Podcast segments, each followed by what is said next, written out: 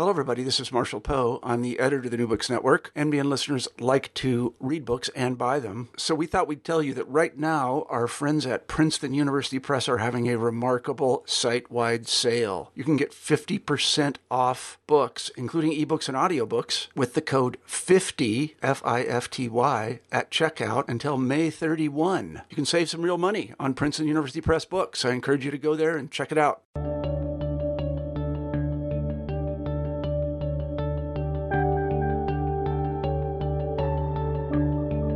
Good morning. My name is Charles Coutinho.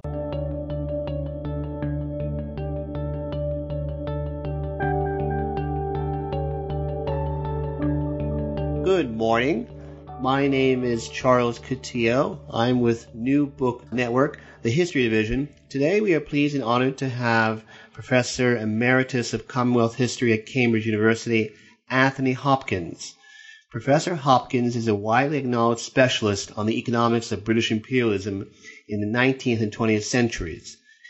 Today we are to discuss his new book, American Empire Global History. Professor Hopkins, uh, first thing, what may one say is the thesis of your book? Yes, thank you very much, Charles. And let me begin by thanking you uh, for taking my work so seriously and giving me the opportunity to discuss it with you and with all those who follow um, the network.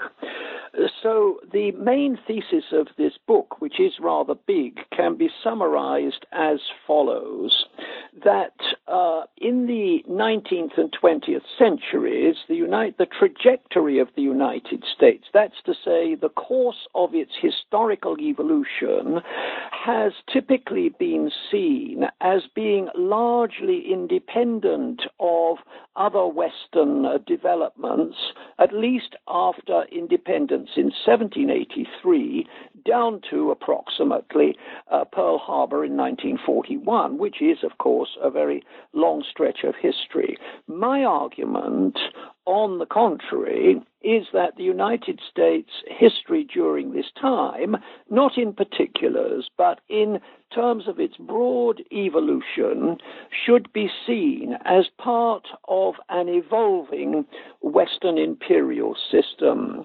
And I use the term imperial here in a non ideological way. That is to say, I'm looking at the expansion of these great territorial empires during the period from, let us say, 1700 to their demise in 1950 as being a huge transformative development. The costs and benefits, the morality, and so on are not matters that I have chosen to discuss in this particular book. So that is the essence of the, at least the approach to uh, my my book and its thesis. You begin your book with the recounting of the British defeat in 1916 in the Battle of Kut in what is today Iraq, then Ottoman Mesopotamia. Why so? Yes. Well, thank you. That is perhaps, at first sight anyway, a rather odd choice to begin a book on the United States by talking about an obscure episode in the history of the British Empire when it was, as some people think, towards its close. The point is that um, this episode, in which there was a, a, a, crisis and something of a disaster for, for British military power, has been seen as a turning point, a turning point between, from the British point of view, the rise of empire and its expansion from the 1800s down to the First World War, and after then the story changes. It's no longer one of expansion, it is one of grappling with nationalism and then inevitable decline. That's the British side. But I try to show that the US side is introduced into this because the episode has been seen as a turning point for the United States too.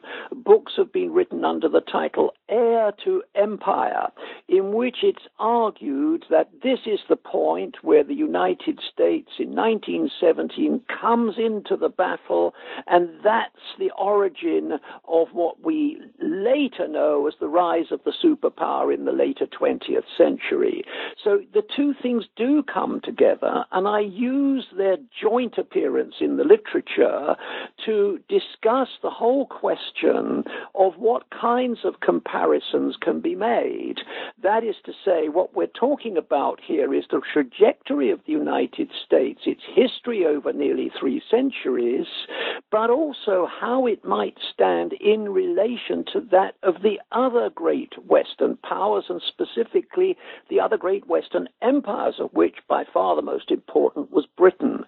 So that interaction of the two during the First World War, the two great powers as they were becoming, that during that time can be used as a point of departure, suggesting the whole question of similarity and possible contrast, of course, uh, during the period of, that I am covering. You pe- oh, may I add to yes. that that if uh, you fast forward then to the epilogue, which um, I am particularly pleased with because it was I wanted to find an epilogue which complemented the starting point. So I chose an event in the invasion of Iraq, which began in March two, uh, 2003, and of course I wanted to find uh, something going on in Kut with the United States as it was with the British in 1915. But Kut was not well known. Uh, it was a small city, a small village in 1915, quite a big town in 2003. But it was not known like Fallujah and Mosul and so on as a scene of a big battle. And it took me ages, and I nearly despaired and gave up until I stumbled across uh, some work by journalists which directed me uh, to Kut in 2003. So the episode I begin with in Iraq during the First World War, where I focus upon a British army and so on, is complemented in 2003 by my focus on the United States those years later entering Cook as, Kut as part of a second invasion. So what I do in the epilogue, if I may just fast forward to underline the point I tried to make with regard to the prologue and the whole thesis of the book, is to say that at first sight, these two things look very similar. Um, you've got the fog of war, you've got an invasion by a foreign power, and so on.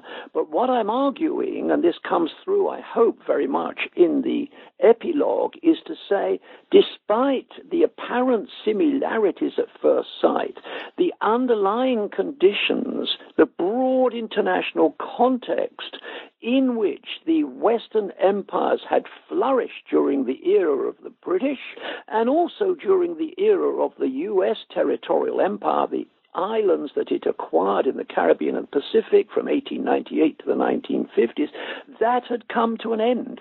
And that underlying the apparent similarities were marked changes in the world order, which, in my view, made uh, the creation of new empires or the expansion of the old ones impossible which, uh, regardless of that, overall your assessment is that uh, you're, uh, at the very least, a skeptic in relation to the concept of uh, so-called American exceptionalism.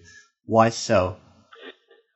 Yes. Um, uh, well, uh, the argument there, and I have to be quite concise about this because a lot has been written about American exceptionalism. It'd be easy to write yet another book showing that, uh, you know, that, that, that, the exceptionalism of the United States uh, was one of the particularity, distinctiveness, rather than of some separate mission. And I didn't want to go into all of that. I have to mention the notion of exceptionalism because everyone does who writes in this area.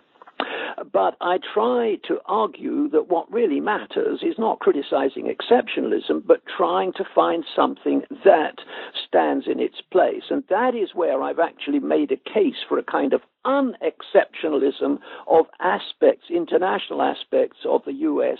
historical experience.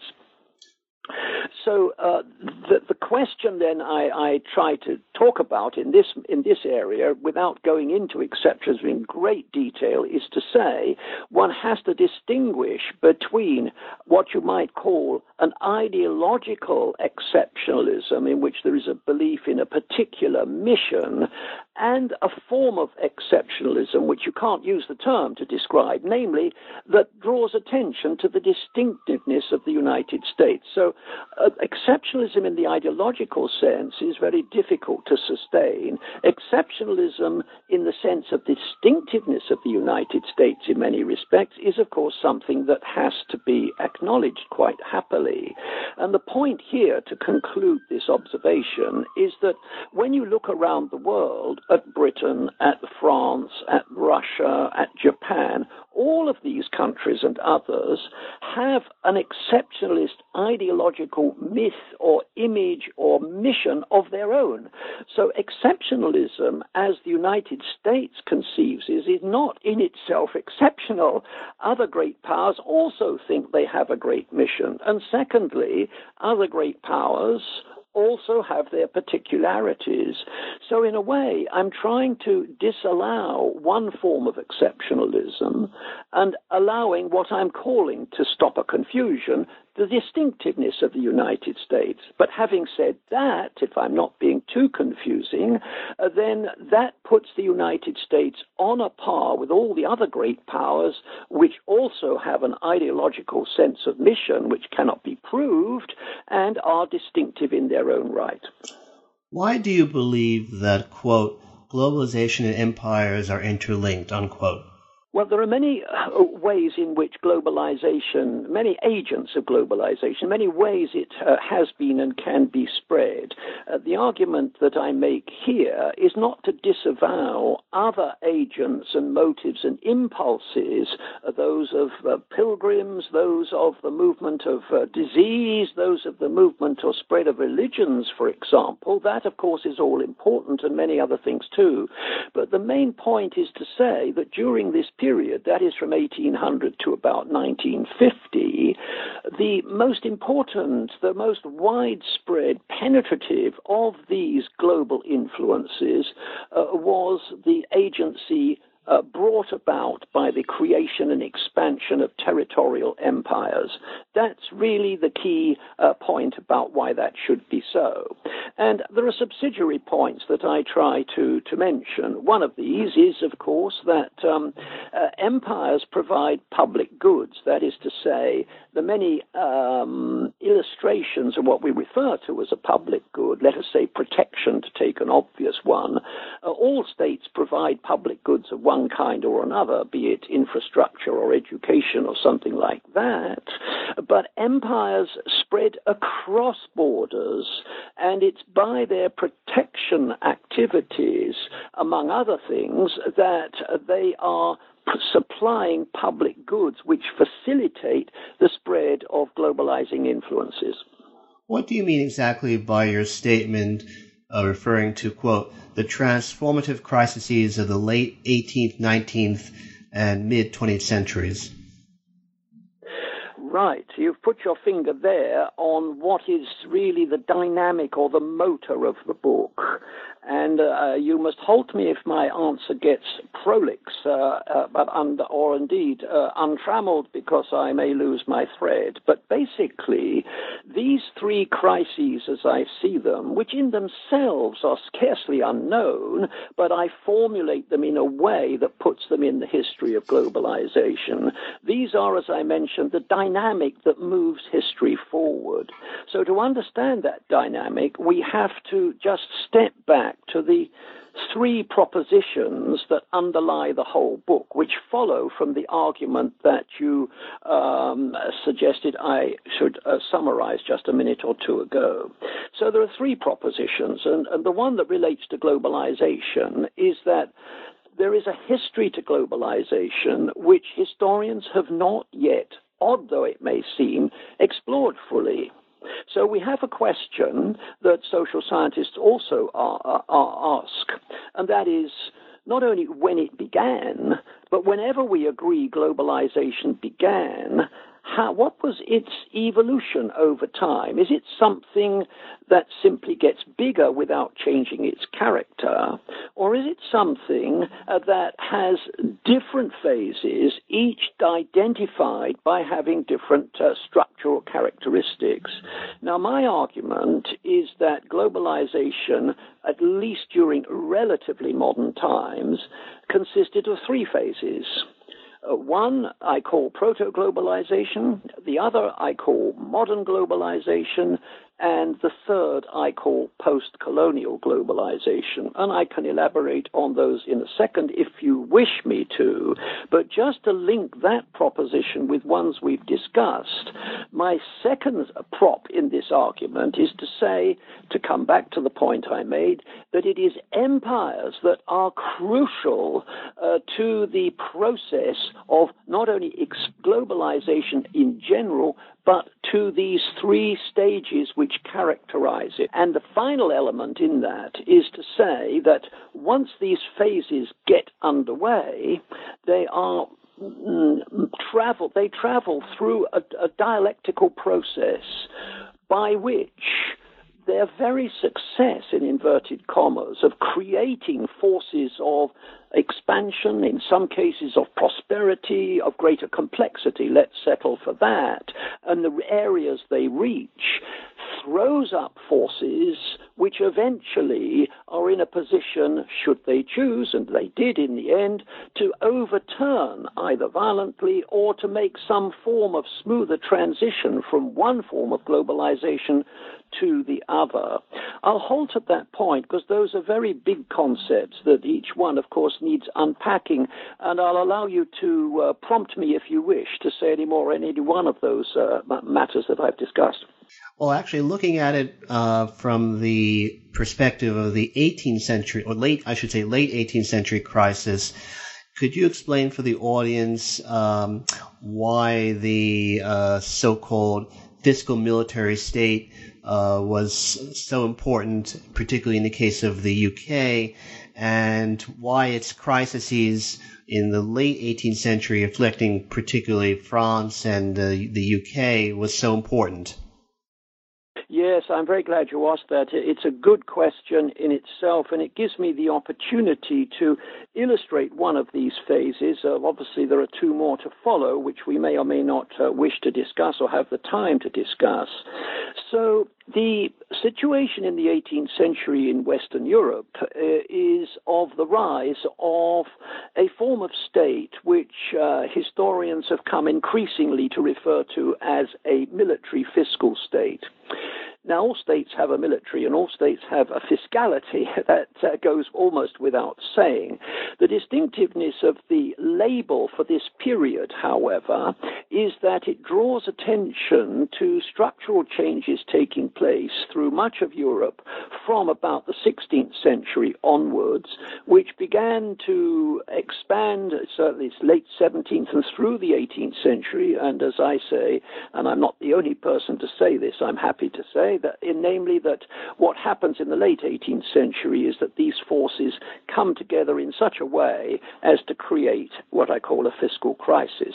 So, what? Why did they do this? Why was there this concentration of power and this increased uh, resolution to secure the revenues, which often led to not only the expansion of trade but to the expansion of warfare? The 18th century being one of the most uh, embattled centuries of Western Europe uh, uh until the 20th century, when we'd learned how to do it all much better or much worse.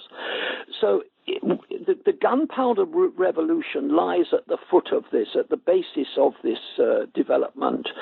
Gunpowder transformed the means of coercion, and that was fine if you could afford to have the uh, standing armies that went along with that, but particularly the capital cost of investing in cannon, maintaining, and so on and so on. So the the there was a form of arms race in the, especially in the 18th century, which Montesquieu drew our attention to very specifically, whereby states were uh, having to uh, defend themselves or, in some cases, wishes, wish to expand on the basis of uh, the gunpowder revolution, their adaptation to it.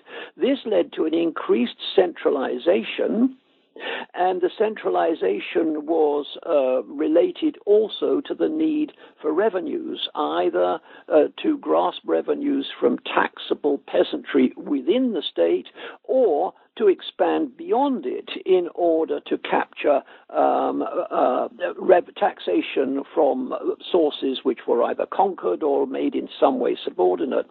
So the 18th century saw uh, increasing centralization, the growth of a bureaucracy to administer this, and of much greater um, disposal of armaments and resources uh, Uh, put to warfare. One has to remember that another consideration for the definition of the military fiscal state is that these were states at this time without modern industry. They had handicrafts, they had long distance commerce and local markets, of course, but they were basically agricultural. And the other aspect of them was they were also still dynastic states. So what you have then are what used to be called an ancien regime, if you like, but is, I think, rather too general a term to describe the diversity, and also it doesn't capture uh, the movement and the development which I have tried to, to sketch for you. And when these states uh, became embattled seriously with the Seven Years' War, 1756 to 63, and then, of course, with the American Revolution, 1776, another further series of warfare in which the Spanish, the French, and the Dutch participated and, in a sense, shot themselves in the foot because the costs of participation in that war uh, from 1778 ish onwards uh, helped to fuel the revolutions uh, that took place in many parts of Europe, of course, beginning with France in 1789.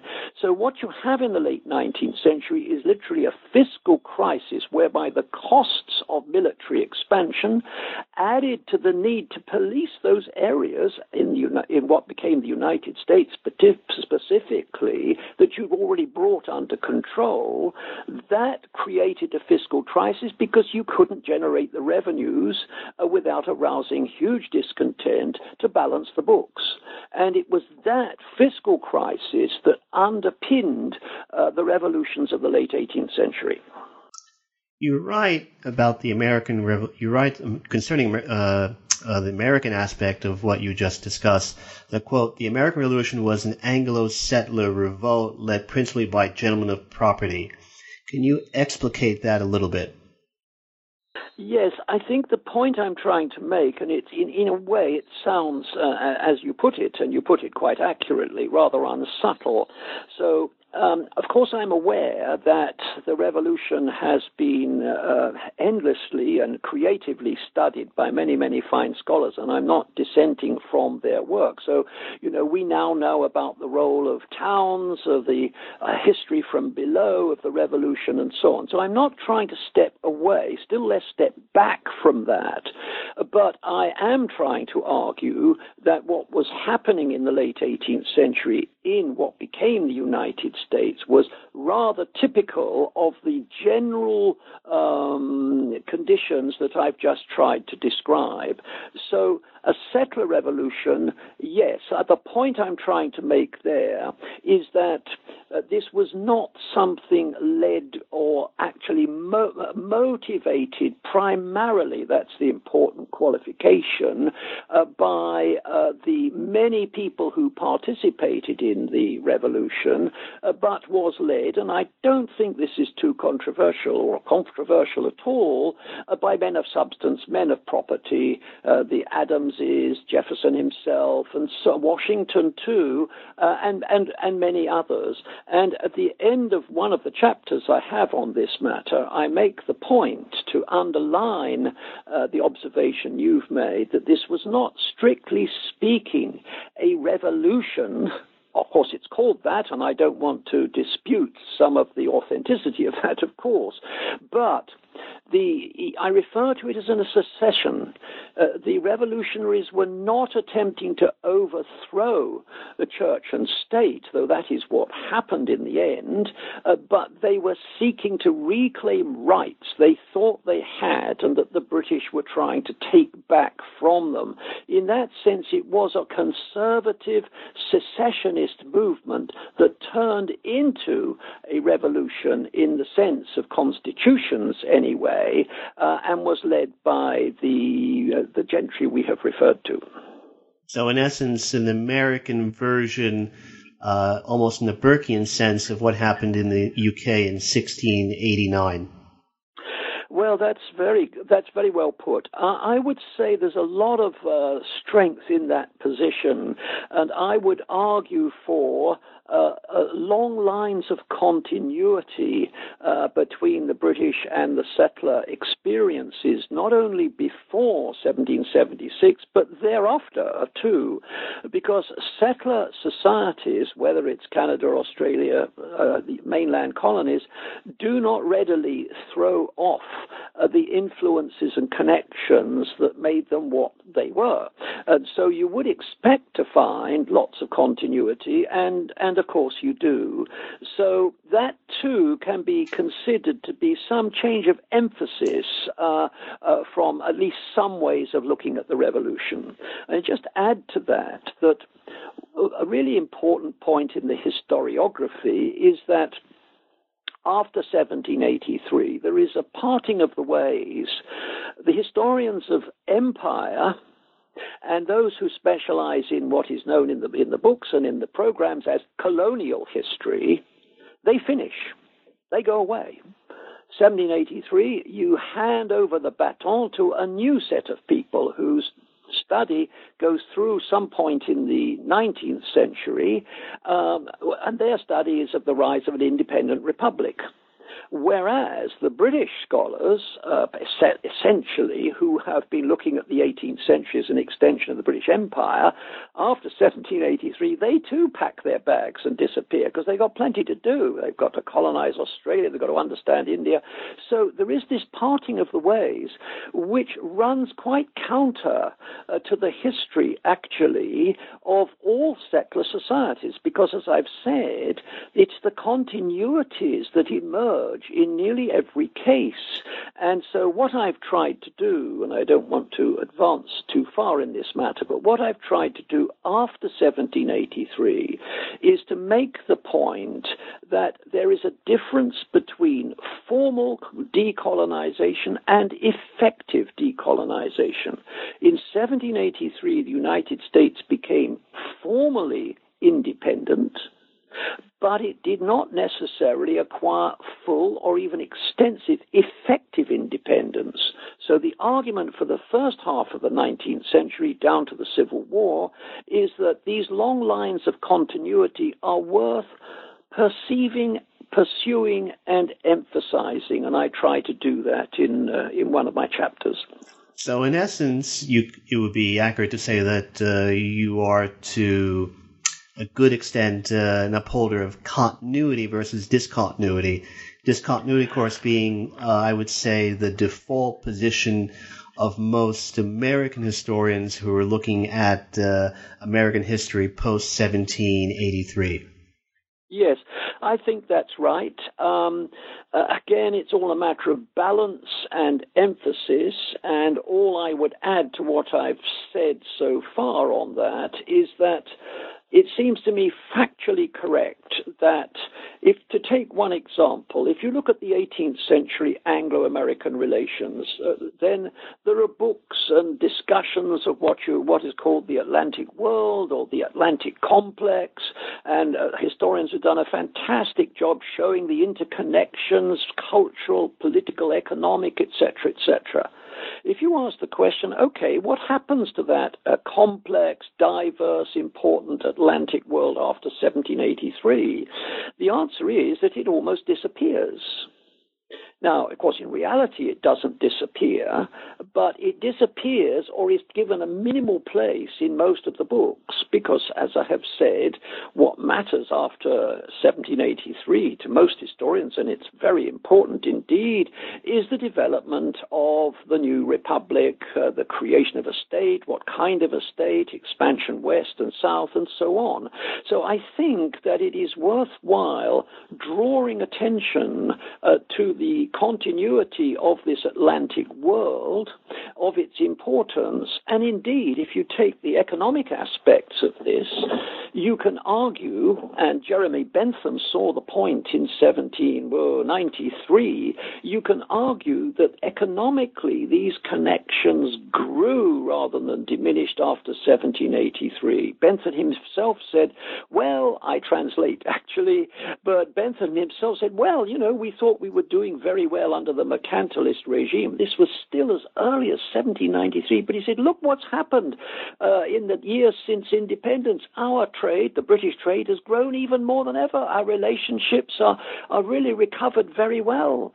And the Louisiana Purchase in 1803 was made possible by Barings, who became the official uh, agents, financial agents for the new American government. So, and then culturally too, you could see all signs of continuity.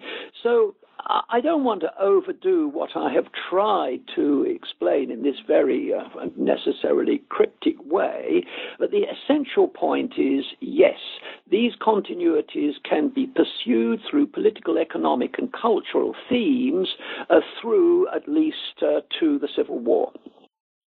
And post uh, Civil War, uh, why why would you um, uh, say that the American attempt at overseas expansion in the period 1865 to roughly mid 1890s failed rather than succeeded? Yes. Uh, well, uh, again, you touch on a, a very important uh, point of historical interpretation.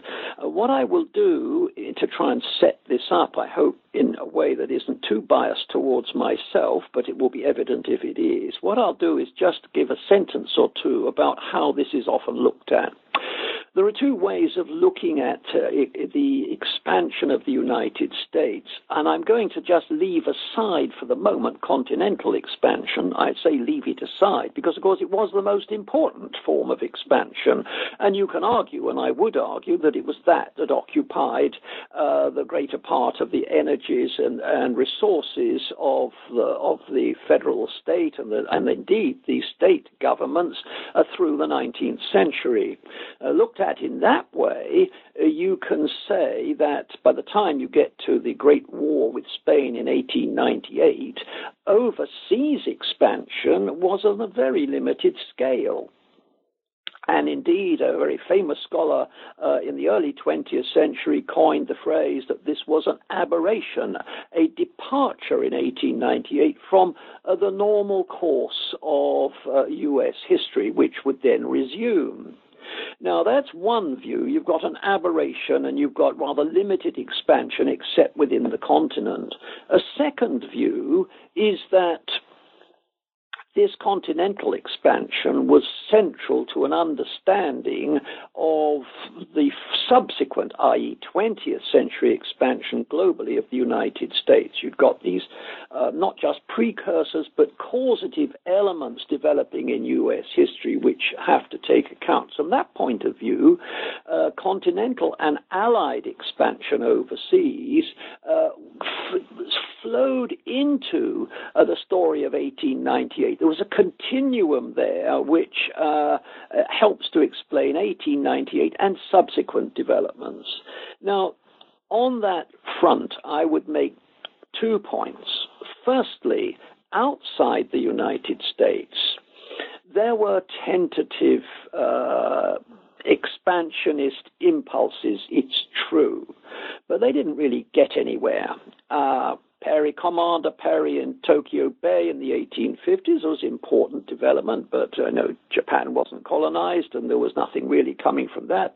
He wanted to take Formosa. The Senate didn't want that. Uh, there was all the there were these schemes to annex Cuba, but they came to nothing.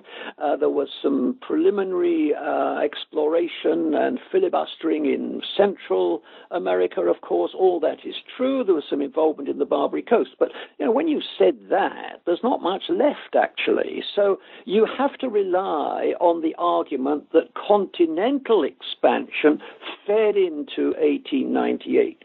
And here I would say that while it is perfectly true that you see in the development, and the creation and further development of the of the U.S. state a predisposition towards the use of force, among other things, because the uh, uh, Native Americans had to be dealt with and land colonized and so on, uh, it would be it's going too far to suggest that you can then almost naturally, certainly easily explain 1890 and I'll, I'll just tell you now why that is the case.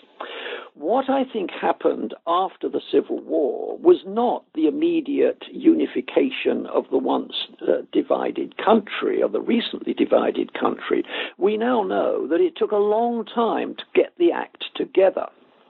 So we're talking of uh, going into the 1880s and beyond. This is still a fragile state, but it's reached a political accommodation. So there is still going to be one state with states' rights in many respects, so not slavery, of course, reaffirmed. So far, so good. But this uh, development was itself interrupted, and here I make the point with emphasis, by entirely novel forces, forces that were not present in the first half of the 19th century, forces that until the 1870s and 80s cannot be fed into the story of expansion west and south. These forces were industrialization and the more the further development of the sense of nationalism and not which rode over and expanded on the concept of national unity. Now, both these were battles. You didn't create national unity overnight, and it was extraordinarily difficult because of massive immigrants coming in. The world had changed when people, most of the immigrants or the settlers in the States had come from the British Isles. You've got Germans, you've got Scandinavians, etc., etc. Many of them couldn't speak English. So this posed huge problems of natural, national unification. At the same time, the development of industry in parallel with that going on in Europe. Almost year by year, the development of industry threw up new towns, new social forces, uh, uh, uh, completely divo- uh, divorced from the land, and threw up further consideration of how these people were to be contained. So, to put this very crudely, or briefly anyway, there was a disjunction between the need of economic development, which was the expansion of the market, the mobility of labor, etc., etc., and the needs of political unity, which were to control some of these things and harness them for the common good. So, when we talk of long continuities of continental expansion, I think we have to halt and recognize that these forces that I just referred to, of what I'm terming modern globalization developing after 1850, were the ones that have to be accounted for in understanding why the United States created its own territorial empire overseas in 1898. And one last point, which is really important, and I'm glad I've just remembered it. If you take the uh, decade of the 1860s, what's going on in the world in the 1860s? Well, of course, if we're looking at the United States, it's the end of the Civil War in 1865, and we can add to that that this is the beginnings, at least, of the realizable aspiration for uniting the country on a permanent basis. Okay, what's going on in Europe? Germany, Italy were united for the first time in that decade. France, after the defeat of uh, the, the Prussian Franco-Prussian War in 1870 set about a series of major reforms. Even Britain, following its long, slow, liberal, evolutionary Burkean trajectory, had a major, major political reform expanding the franchise in uh, 1867. And further afield, of course, we have the Meiji Restoration of 1868. In short, what was going on in the United States in the 1860s, where you can see clear moves towards the unification of the polity, accompanied subsequently, but as a result of that unification, accompanying it, the development of modern industry. Exactly the same processes were underway in the major states of Europe and beginning in the first of the great states of Asia, Japan, at that same time. So when you go through to the late 19th century, you have all of these powers grappling with the more or less identical problems. How to maintain a political unity in an era in which the franchise had to be expanded and how to maintain social control in an era in which modern industry and towns were threatening to disrupt it. That doesn't explain 1898, but it is the starting point for an explanation. Going back to, uh, or concentrating on 1898 and the war with Spain, would you say that um, what was what would you say was a more important uh, variable in terms of the causation of the war? Contingency of uh, political events in um, uh, Washington and Madrid, or for that matter, Havana, or um, economic uh, determinism? Yes. Um, well, I will say neither, but hope to try and put some elements of both together. Uh, the most influential book uh, on 1898, and that is a wonderful book, is that by LaFeber. Uh, and LaFeber's book of, well, I think it's 1969, uh, written at the height of new left influence uh, of that time as a branch of the so called Wisconsin school, put very well what many others at the time were also arguing, namely that 1898 was a result of a quest for markets abroad at a time of industrial depression. So LaFeber and others drew attention to what we they would call and we can call non-pejoratively capitalist development of an industrial kind.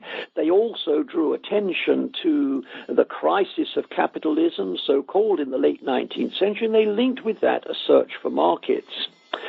Now, that view was and has been contested, and I think it uh, lacks any of the younger generation to refuel it if, uh, if that's possible. And the alternative views have come to the fore. And I won't run through all of them, but just give you a flavor of them.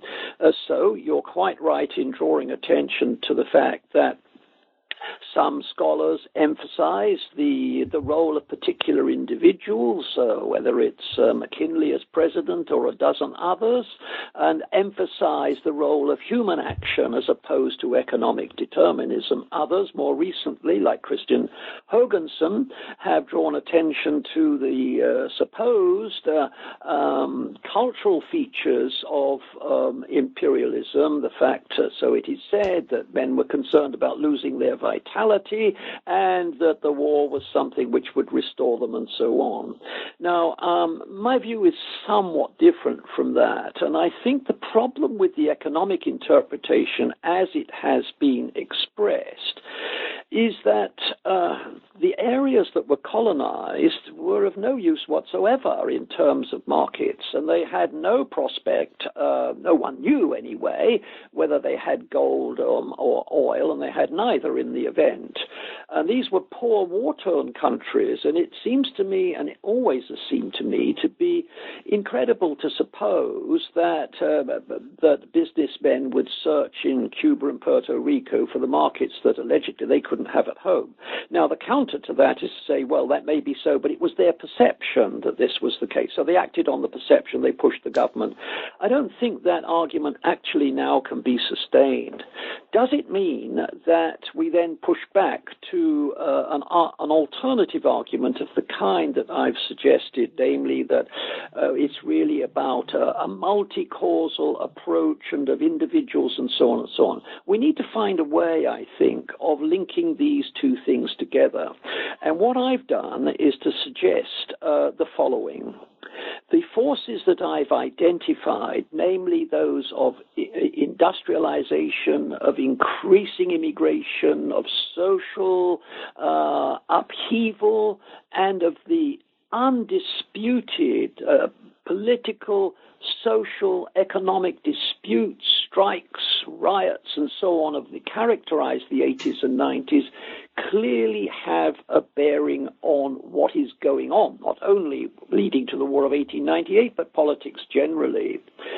So that would be my starting point. The question is, what sort of bearing did it have? And here, what I argue, and I certainly don't want to claim uh, originality for this, but uh, what I'm arguing is that the set of very well known figures who we all know were actively involved Theodore Roosevelt, Alfred Mahan, uh, Lodge, Beveridge, these uh, important politicos of the time uh, were indeed banging the drum for empire. So the question is what was the relationship, if any, between their desire uh, for empire and the forces that I have indicated? Now, it seems to me that it is quite mistaken to suppose that they were in some way tools of an industrial bourgeoisie or however you wish to make it. That, that I don't think is an argument that can stand up. What were they interested in? They were looking about them and they saw a formally united state after the Civil War coming under such pressure to make it not merely fragile, but on the point of splintering. The Pullman riots, the whole fiscal crisis of the 1890s, all of these things shook the fabric of the realm. And their view, as I see it, was that the role of empire was not to create new markets. It was not to restore the vitality of an elite which already had plenty of vitality. It was an action calculated to unite the nation despite or the um, tendencies that they saw around them they were in a way conservative, but to coin a phrase, progressive. That is to say, they wanted to do something that would halt what they really thought was a slide to revolution in the United States in the 1890s. At the same time, they were uh, they were con- interested in maintaining the rule of the industrial order that had given them the positions that they had, but they recognized that it couldn't continue unchanged.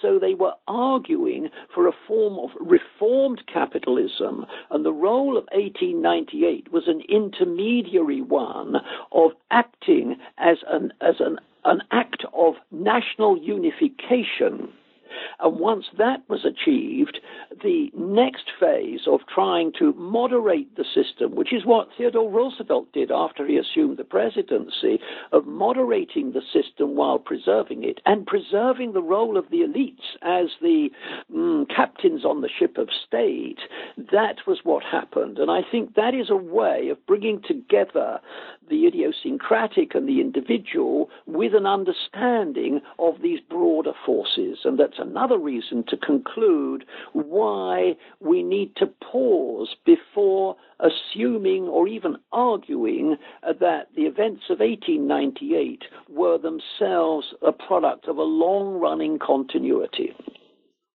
And getting into the issue of continuity versus discontinuity, in discussing the Great War and its aftermath, you appear to lean more towards the continuity um, end of the ledger. Why is that? Yes. Um, well, to go back to the point we were discussing much earlier, uh, the First World War is has been seen conventionally as a turning point between imperial expansion and imperial decline. Uh, my argument here is that if you look at the events of the interwar period, you find that the war was fought for all sorts of reasons, but that the victors wanted the, to use their victory to conserve what they thought was in jeopardy. So the peace settlement and the actions of the colonial powers thereafter were those that are wholly consistent with the idea that empires were the highest stage of political life, uh, that uh, they were um, vectors of a civilizing mission to uplift uh, other peoples, and that uh, the imperial powers had a kind of racial uh, as well as a civilizational, in other technical senses, justification for so doing. So those attitudes, which were common before 1914, persisted after 1914, right down and through to the end of the Civil War, mini- uh, the end of the World War II, minimally. So when you get to appeasement in the 1930s, uh, Chamberlain and others thought nothing of giving away other people's territories, just as Lord Salisbury did in the 1880s. The whole imperial attitude um, was sustained. And if you look at the United States after 1917, we know after the First World War, we know perfectly well uh, that although the U.S. did not retreat into isolation in a very simple, crude way, we know that this was the, the intervention in the war of 1917 was not the precursor of a, an immediate or rapid in, involvement of the US with the wider world. Certainly, you get uh, examples of a spread into South America uh, and already into Latin America and Central America. That's undoubtedly the case, but this is a regional expansion. Uh, the US was not otherwise um, committed uh, to an assertive, even an informal expansionist process.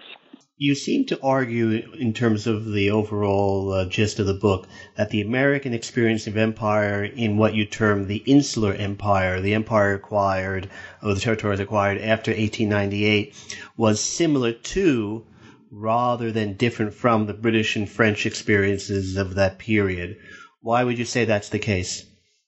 Yes, it, it's it's it's a little counterintuitive at first sight because you would think that the United States, a republican tradition as opposed to monarchical one, and the United States formal empire consisted of a few islands which perhaps had special qualities and so on and so on.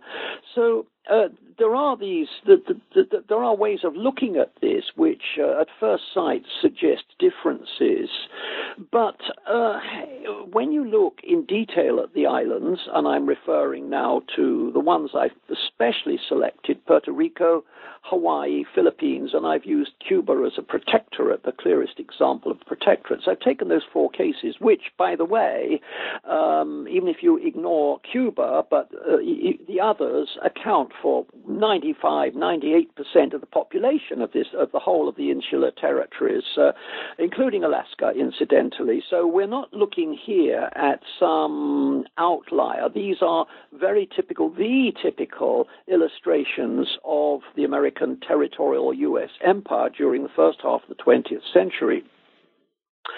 A second point is that not only representative in that sense of the American empire, but why it's easy to think of islands as recipients of greater forces, and it's often the case. But actually, these islands and work on the Indian Ocean has shown that this uh, point I'm about to make uh, appears elsewhere too. Islands can be seen as microcosms of much larger geographical uh, areas. So when you look at the American empire and you ask yourself some of the key questions, was the ideology of rule any different from that of the British or French? The answer is no. was the administration of rule any different? The answer is no. Uh, the US had policies of direct and indirect rule, to use the terms. It had policies of association and assimilation. Again, I won't expand on the terms, just as the French and British did. The economy was identical in the sense that it was the classic exchange of raw materials uh, such as uh, cotton, uh, sorry, excuse me, sugar in particular, abaca, uh, pineapple, and so on, in exchange for manufactured goods, just as it was in the case of the British and the French empires. And it's worth remembering uh, that just as the US had trouble trying to grapple with the problem of the constitutional standing of these insular territories, as a republic that is, so too did the French. The French had exactly the same problems uh, because they considered through uh, their, their attitude and constitutional provisions as a republic were remarkably similar to those of the United States, and it posed the problem of what to do with these new areas. Would they become territories and have the right to incorporation? If not, what was their constitutional standing? So, although the British case in that respect is rather different, uh, the US can be compared, again, in that respect, to the French Empire, and that comparison, to my knowledge, has never been made. So, with those examples, uh, you can see great similarities. And finally, uh, perhaps the greatest similarity of all is if you look again at the oscillations, the course of empire in the first half of the 20th century, it follows in the US case exactly uh, the um, development of the British and French empires. So you have the First World War, the first signs of nationalist discontent. After the First World War, the colonial powers reassert themselves in the United case of the United States as well as Britain and France through to the 1930s, which in all cases is a time of immense discontent, of riot of violence because of the problems of primary producers. That's the time when the so called green uprising takes place. That is to say, when the uh, urban and urbane constitutional limited opposition to colonial rule begins to give way to mass discontent and the formation of nationalist movements on a mass scale, which were to emerge as major forces after World War II. And in the 1940s and 50s, the United States, for that reason partly, and also for reasons of the Cold War, decolonized its insular empire at precisely the time that the British and French were decolonizing their empires. I rest my case. You state, uh, following up that uh, observation, that, quote, political euthanasia brought colonial rule to a quick, if not entirely, peaceful end. Uh, why was that? Yes, uh, the underlying reason, I think, is that after 1945, you can glimpse a development that, that, began to expand in the 1950s and is with us today. And I refer here to the third phase of my story of globalization, what I've called post colonial globalization. What's happening after 1945, I not, emphasize not immediately, but we can see it clearly in retrospect, uh, was a change in the nature of the conditions that had underwritten the land based territorial and insular empires that I've been referring to. The world economy began to change.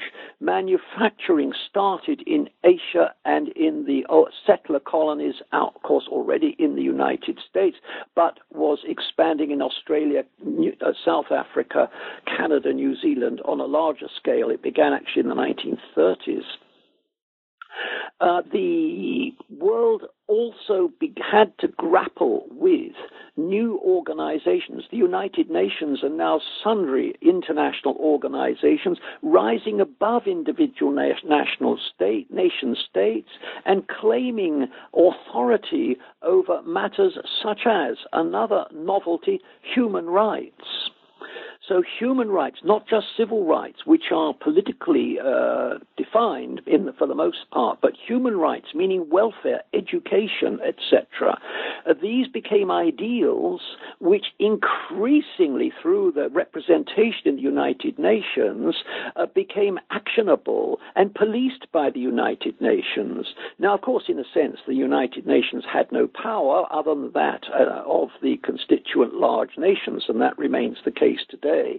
But increasingly, the United Nations, allied to a new means of communication, was able to command what we will call the commanding heights of the kind of moral uh, morality of the world. And this became of particular importance during the Cold War, uh, when the Soviets were proclaiming an alternative ideology and suggesting that uh, the, the trampled peoples of the world would do better to go communist. Uh, the US, Britain, France had to counter that in various ways. And one of the ways in which they countered it was uh, by moving rapidly towards decolonization. So, what you had after 1945 were really two sub phases. After 1945, as after 1918, the colonial powers that had won uh, decided that they wanted to resume normal service. And so they, the French and the British put a lot of money into the empire. They rejigged it. They thought that they could create a new uh, phase of a collaborative, cooperative empire. We called ours the Commonwealth. The French called theirs the Union Française. This was a kind of schema to update empires. So you see there's continuity there. But what happened in the 1950s, there's not an date, but if you take the mid 1950s, say 1955, is a good enough date. By that time, the forces I've just referred to were having an effect, and the United States, which had backed the recovery of the Western empires after 1945, began to change its mind in order to, partly anyway, in order to deal with the challenges of the Cold War and of competitive coexistence. So after 1945, it seemed that the empires were a good thing uh, for the future, for the stability of the West, and so on. In a short space of time, by the mid 1950s, the calculations had changed, and it became more important to try to work with the nationalists instead of suppressing them. In your conclusion, you seem to argue that the American and British empires were different rather than similar. Why was that? In the sense that I have spoken so far, the American empire that I refer to is the one that was last studied in 1962 in a book, an excellent book by a man called Perkins. Uh, that is the, the empire of, of the territorial empire, as I'll call it, that is the empire of territory, of administrators, of the export crops, and so on and so on, that was created in 1898 and, and, and fell apart or was uh, demolished uh, in the 1950s. Now, that's an empire that actually can be compared with the British and French empires for the reasons that I've given. Now, the oddity to my mind, and here I should say that I'm a uh, a bit of an exception. Uh, the oddity, as I'm going to call it, is that exactly at the moment when the United States was losing or giving up its territorial empire, let's say, with the, with the Cuban revolt in 59 and the incorporation of Hawaii in 59, those are the two uh, uh last of the so called colonies, by that time, the United States, from my perspective and in my definition of empires, didn't have an empire. And it was exactly at that moment, or after 1945 anyway, uh, when scholars uh, begin to talk of the United States as an empire. So a lot here depends, uh, turns on what definition you give to empire, and that's a huge topic that we may not have time to discuss. I have, uh, I think, good reasons for adhering to the view that the empires of 1800 to 1950 were territorial, essentially. Now, my view is that the United States was indeed uh, the leading world power uh, from 1945 onwards. Uh, but it exercised its power in ways which were, uh, you could call them imperial, but you can't say it was an empire. Uh, that is not a semantic division. It is possible to have imperialism. You can argue that the spread of U.S. influence and colonization across uh, the United States uh, in the 19th century was imperialist. You could argue that but the net result was not an empire. That is perfectly consistent. So I think you can argue for forms, forms of imperialism, if you so wish, after 1945, by which I would roughly mean the, uh, the political intervention informally, the, the, uh, the, the desire to influence other people's polities, and so on and so on. You could argue for that, but there was no empire, in my sense, created. I would further argue that the influence of the US after uh, 1945 was far less than it is conventionally uh, is, is conventionally ascribed to it, but that's a point that perhaps we don't have time to discuss. So, if you're going to call the US an empire after 1945, you are using the term in a way that does not uh, permit comparison with previous territorial empires, which were brought about by conditions of globalization uh, that uh, made it not only possible but necessary to integrate other parts of the world for the reasons I've given. Those conditions didn't exist after 1945, again, for the reasons I've given changes in the economy, changes in world morality, rise of nationalism, etc. And so, by calling it an empire, it seems to me uh, that scholars uh, perpetuate a confusion. And once you start calling the non territorial uh, empire, in inverted commas, of the United States an empire, uh, then, of course, you get all these books that say, oh, well, are we the new Rome, etc.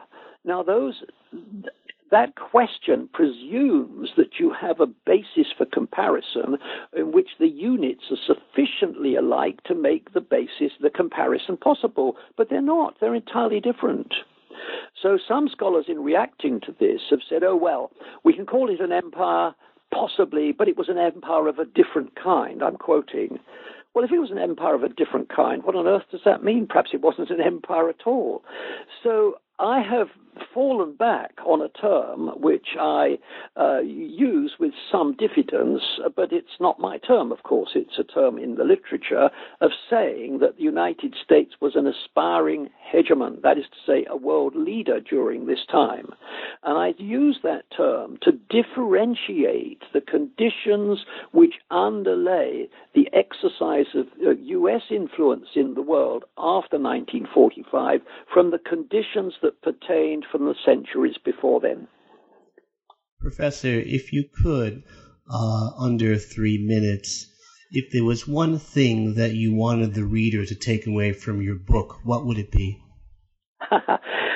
um, thank you. Uh, yes, in under three minutes, I will try to do this. I what I think I would uh, say to the reader, or hope that the reader will at least consider, is this. And remember, we've got, I'm aiming at two sets of readers.